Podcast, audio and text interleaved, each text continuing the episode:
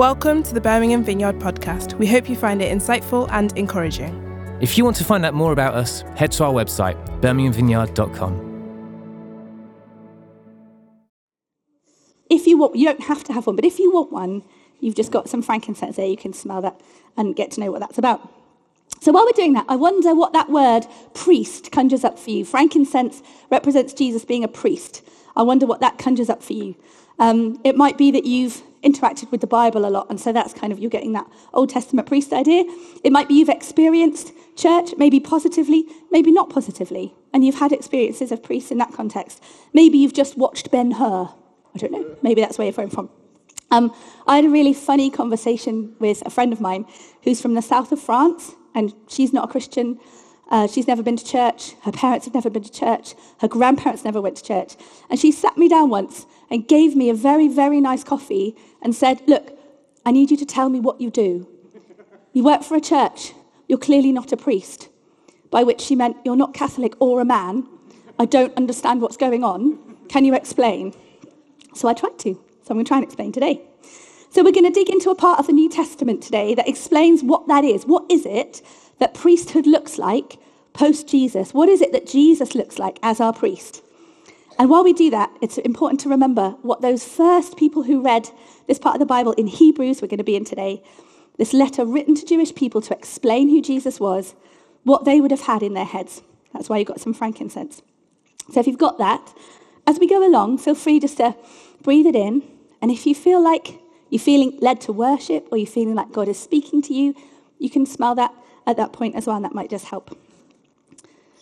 So, the Old Testament worship, this is what people would have had in their heads if you'd said priesthood or you'd smelt frankincense if you were these first people that the Bible was written to. There they are, look at them. Um, so, it was led by a high priest that changed regularly. Um, that priest was in charge over all the other priests.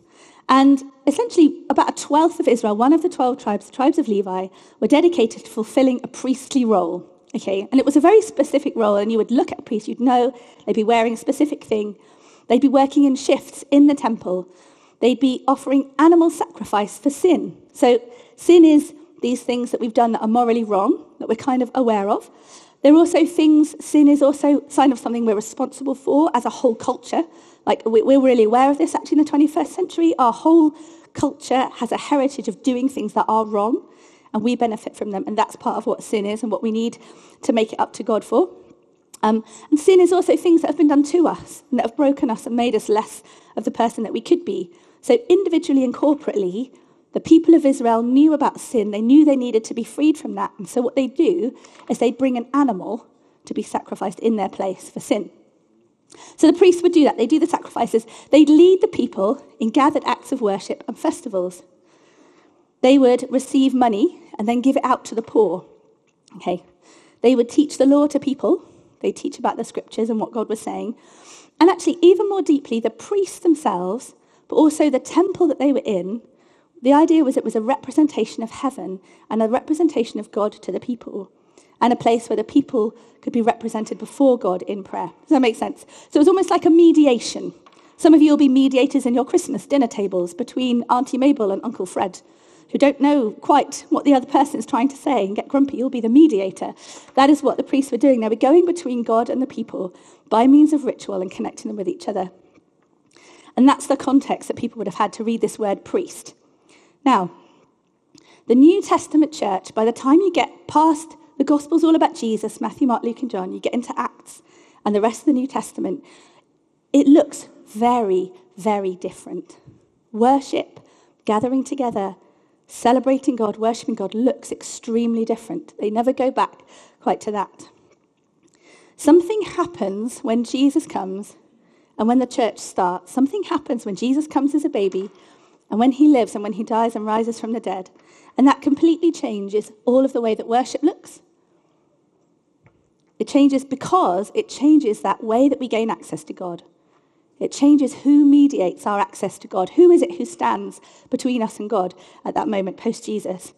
And essentially, it's why the gift of frankincense is so important, because it points to something that happens in Jesus' coming to earth as a human baby, in his life, in the way that he lived his life, and in his death. The path to God is no longer through temple services or animal sacrifice or the prayers of another human being or a priestly kind of class of people. It's trusting someone who has gone there before you and done that perfectly. That's Jesus. So I'm going to do something we don't always do here. Um, I've got some printouts of some Bible verses, and what I'm going to do is I'm going to hand them around. Um, in fact, I'm not because that would be awkward. I'm going to get Luke to, thank you, Luke. My beautiful assistant is going to hand them around for me. Um, and what I'd love you to do, uh, there's three different verses. what I'd love you to do is have a look together on your tables. Um, maybe one person read it out so everyone can uh, hear and connect with it. And then what I'd love you to do is just think for a few minutes about the following questions together. And the reason I want to do this is because there's a lot of different aspects to Jesus' priesthood. And what I don't want to do is just rattle through them all at you, and then you sort of go away with like, well, church was a bit like a bit like some kind of waterfall word thunderstorm. What we want to do is interact with this a little bit for ourselves. Plus, I don't know about you, I'm probably on my 25th mince pie already, um, and I go a little bit carb slow in my brain. So I need a little bit before Christmas, a little bit to go more slowly to hear what God might be saying. So as you're looking through those verses on your tables, um, there are some questions, I think, to have a look at. they're going to come up for you. Perfect. Now, some verses are going to have more than others of these questions. Essentially, what priestly function is Jesus performing? What's, what's Jesus doing as a priest? What qualifies him? Why is he able to be that priest for us? And what does that make possible for people?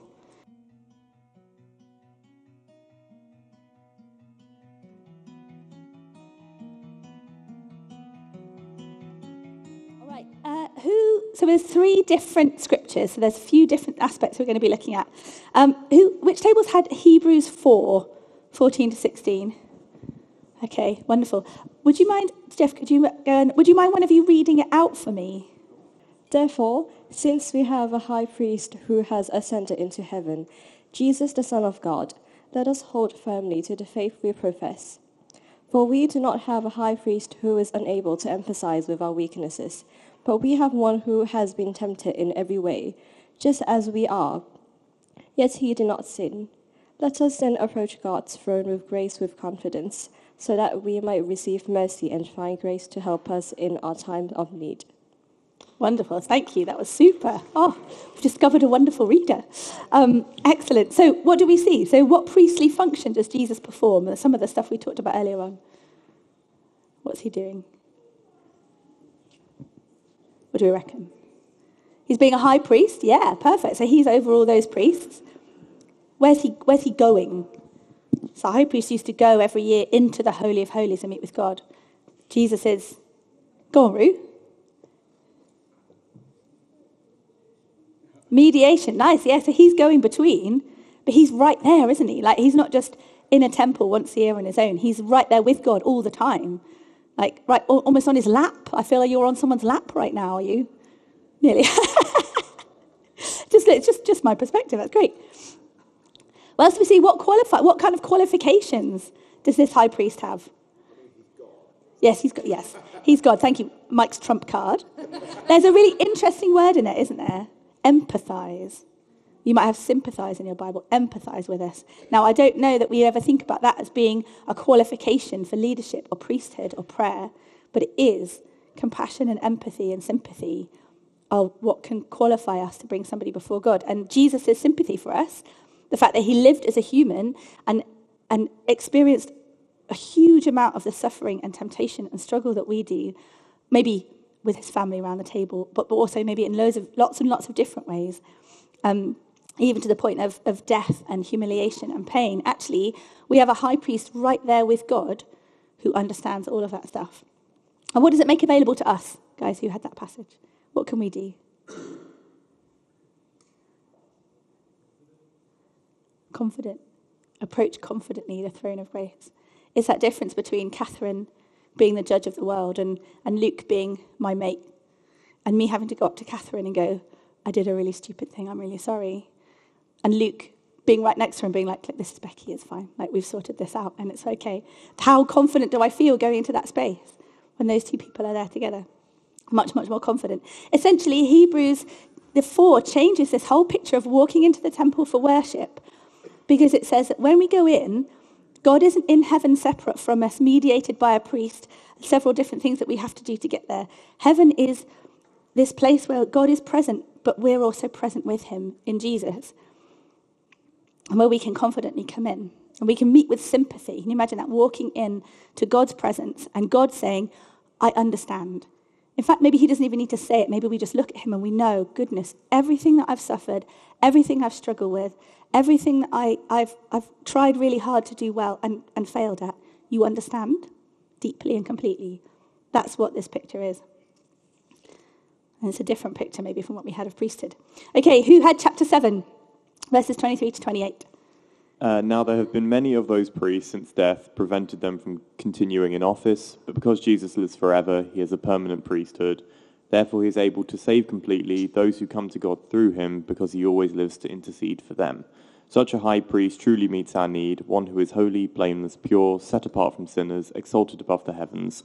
Unlike the other high priests, he does not need to offer sacrifices day after day for his own sins and then for the sins of the people. He sacrificed for their sins once for all when he offered himself. For the law appoints as high priests men in all their weakness, but the oath, uh, but the oath which came after the law appointed the Son, who has been made perfect forever. Thank you, Sam. Super. Okay, so what do we get out of this? What, what kind of function is Jesus performing? He's saving and he's sacrificing. It's okay. I realise we don't often do hands up, shout out at this church, and it's all quite early in the morning, so I'll go for it. I tell you what, I'll go for it, and then if you think I'm wrong, you can shout. Maybe I'll just drop some heresy Easter eggs in there, so uh, I can uh, you can shout at me. Okay. he prays for us. We read that about in our, in our, that's what the priests used to do. They used to pray for the people. But Jesus is right there in the throne room of God, interceding and praying for us.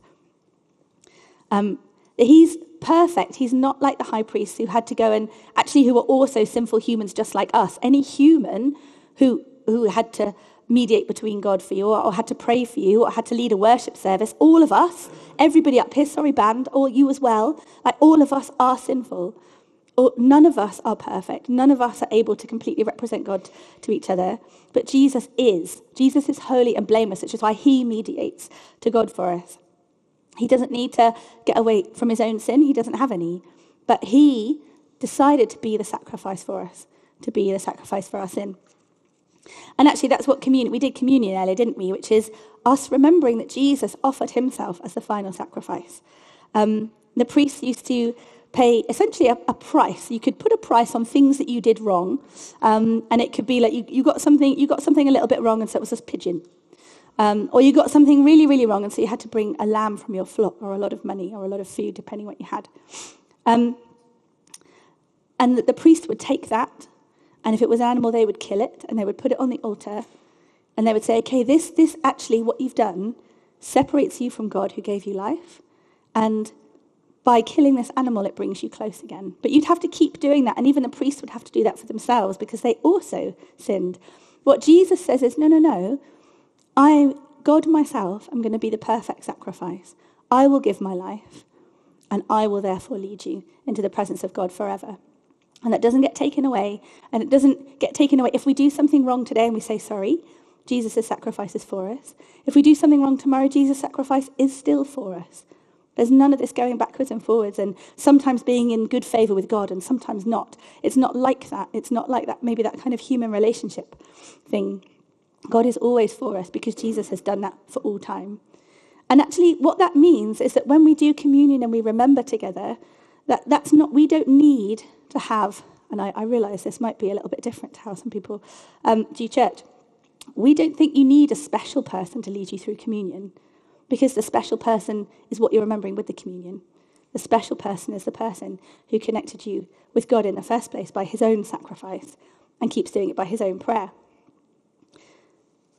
There's a saying in the Bible that the prayers of a righteous person are powerful and effective. Um, and so sometimes that might feel like you, but it's always, always Jesus. Jesus is always righteous and always there and always in the presence of God praying for us. Okay, so why don't we do a bit of summing up? Jesus is our high priest. Jesus is the leader and our object of our worship. Jesus is the sacrifice offered once and for all for sin that we remember when we do communion. Jesus is the one praying for his people. Jesus is sympathizing, empathizing. He's the one sending help to the poor. He's the one who teaches us the scriptures. He represents all of who God is. And he's the one who represents God to us and mediates between us and God. And because of what Jesus did, that means that all of us are invited into that closeness. We're invited to come and be with him. We're invited to give ourselves to God as a response and know that closeness. And I know that that's my story and the story of a lot of us here, that actually there was a moment and there have been moments when we've needed God so badly and he's the one who's reached out to us. That's what he wants to do if that's new to you today. But it doesn't stop there either. We could probably stop there and that would be wonderful. But there is, there is another thing that's happening, and I think some people had Hebrews 10, 19 to 25. Who had that verse? Duncan and Jackie. Brilliant. Um, Jeff, can I, do you mind coming down here? You can pick, you can, you can do like, I don't know if you want to do a quick rock, paper, scissors or whatever for who's to read it out, but they all look very keen down here on the left hand side. Since we have confidence to enter the most holy place by the blood of Jesus, by a new and living way opened up for us through the curtain that is his body, and since we have a great peace over the house of God, let us draw near to God with a sincere heart and with the full assurance that faith brings, having our hearts sprinkled to cleanse us from a guilty conscience and having our bodies washed with pure water. Let us hope and hold and swervingly to the hope we profess, for he who promised is faithful. And let us consider how we may spur one another on towards love and good deeds, not giving up meeting together, as some are in the habit of doing, but encouraging one another, and all the more as you see the day approaching. Brilliant. So, what this says is that because we have a high priest, we have a new and living way. By the blood of Jesus, we've come into the presence of God. What we get to do is sit at home by ourselves, knowing that we are in the presence of God, that we are deeply loved, that we are connected to Him, um, and that we. Oh, wait, wait, sorry. Was there, was there a heresy cry? Thank you, husband. That's only the third time today. Um, no, it doesn't say that. Because you could get that, couldn't you, from the rest of it? You could say, Jesus is my high priest. I don't need anyone else. I get to be in the presence of God. I get my sins sorted out. I'm free. I'm fearless. It's wonderful. I'm with, I'm, I'm with God. That, that's great. I'm just going to keep doing that. But Paul, probably who wrote um, Hebrews, said, no, no, no, there's something more there. We hold unswervingly to hope. We come into the presence of God, but also we consider how to spur one another on to love and good works. We meet together to do that. Why is that? Why would we bother? Jesus is the high priest, okay, which for the people reading it would probably go, okay, you're the high priest, but the high priest is only one person, and there were all these other priests under him. Who is that? Okay, and that's what this, that's what this last little bit is answering. Now, what it isn't, it isn't me and Jeff, okay? Thank you, Jesus. It's not me and Jeff. Now, Jeff and I have the privilege of leading this site. We have the privilege of being, uh, like, actually, it's your generosity, to be honest, that pays our wages, isn't it? Um, let's be honest about that. Um, we get to, that means we have more time to pray for you all. I've got a, a, a, list inside my one of my kitchen cupboards with everyone's first name who's part of South Site, and we pray for you on a regular basis. Um, we uh, try to look after people as much as possible. If someone's got a financial issue or a, a problem, we'll try and help practically and we'll pray. Um, we try our best to teach. But we also don't do that on our own. We do that as team because on our own we can't be that for you. We aren't Jesus. So we have a leadership team here. We have other people who help us. We have worship leaders. We have team leaders. We have small group leaders. We have cluster leaders. We have loads of people who are here to help pray for you and look after you because, because we're supposed to do it for each other. That's the punchline. That Paul's like, here is the high priestly role. Here is who Jesus is. Jesus is amazing. Jesus is your mediator. Jesus is the person who prays for you. Jesus leads you to God. Jesus is your sacrifice. We can't be that. We are not that. But collectively, all of us are called to encourage and love and lead each other to God together. All of us are called to be priests, okay? And actually, not just for the people who are here, but for the people who are not here, for your friends who don't yet know God, for the people who live on this street and the streets around us, for the people you meet at work or in the playground or wherever. You are carrying some of that, some of that going between God, some of that prayer, some of that helping, some of that teaching that's in you And that's what Jesus wants you to carry into the world. There's this wonderful place in the New Testament um, that I really should have looked up on the way here. And it says that we are a priesthood of all believers. We are a royal priesthood, a holy nation, a people for God's possession. We are called to proclaim Him who called us out of darkness and into His wonderful light. And we're called to do that with all that we are, all of the time. There's a little list of what we do as priests, okay? We're a people gathered to worship. We remember and trust Jesus' sacrifice for the saving of the world. We pray for each other. We give money to the poor. That's part of what we do. We teach one another the scriptures and we represent God to each other. Not perfectly, that's not the idea. We're not individually meant to be saviors of our friends and neighbors, okay? That's too much. But what we are is collectively priests to one another. We're a new priesthood that get to show what, the world what God is like. We're supposed to love one another like he loved us and represent God to one another to love and to welcome and to tell the truth and to encourage and to pray and to gather. And as we share that, we share our stories and our struggles and our prayers, and we learn from each other. And we give up our time to love and pray for one another. That's when we get to show something of this thing of God. And actually, what Jesus died for and what he's doing when he's in the presence of God is drawing all of us, not individually. That picture of a throne room with Catherine there on the phone and me coming to her. Actually, that's a bit of an incomplete picture, partly because Catherine isn't the Lord Himself. Um, that would be concerning, but also because I'm on my own. And actually, when you see pictures of heaven, there's not a person on their own. There's a whole host of people from all different ethnic backgrounds and languages and socioeconomic things and different jobs and different types of people. They're all gathered there. And so when we do that, that's when we get to picture something of who God is. And so before we go into worship, what I'd love to do is just take a few minutes to invite God into what we've talked about this morning, to come and speak directly to us. Um, if you've got that frankincense smell, you could use that if that helps you. Um, and so what I'm going to do is just ask you to, t- to take that, that smell. And if you haven't got one, you can just sit quietly. Um, and we're just going to fix one of these pictures that we've talked about in our minds. There's that kind of reunited family, that, that father figure who draws you close because he's gone before you.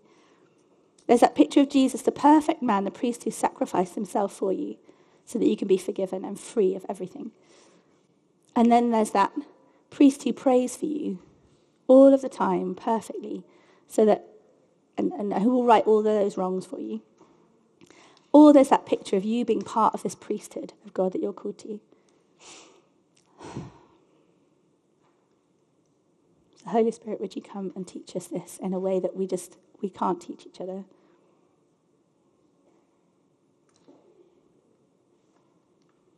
Do we enter into your presence now together?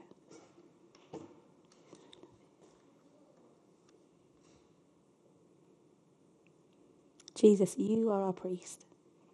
You're our high priest who has made a way for us that no one can change, that leads us into the very presence of God our Father who loves us. You're praying for us with a kind of power that humans just don't have. And it's wonderful, and you're giving for us every day. And Jesus, you're drawing us to be a community that worships you here, but takes that worship out of this place and into all the other places that we go and mediates between God and people, connects those people to you because of what you've done.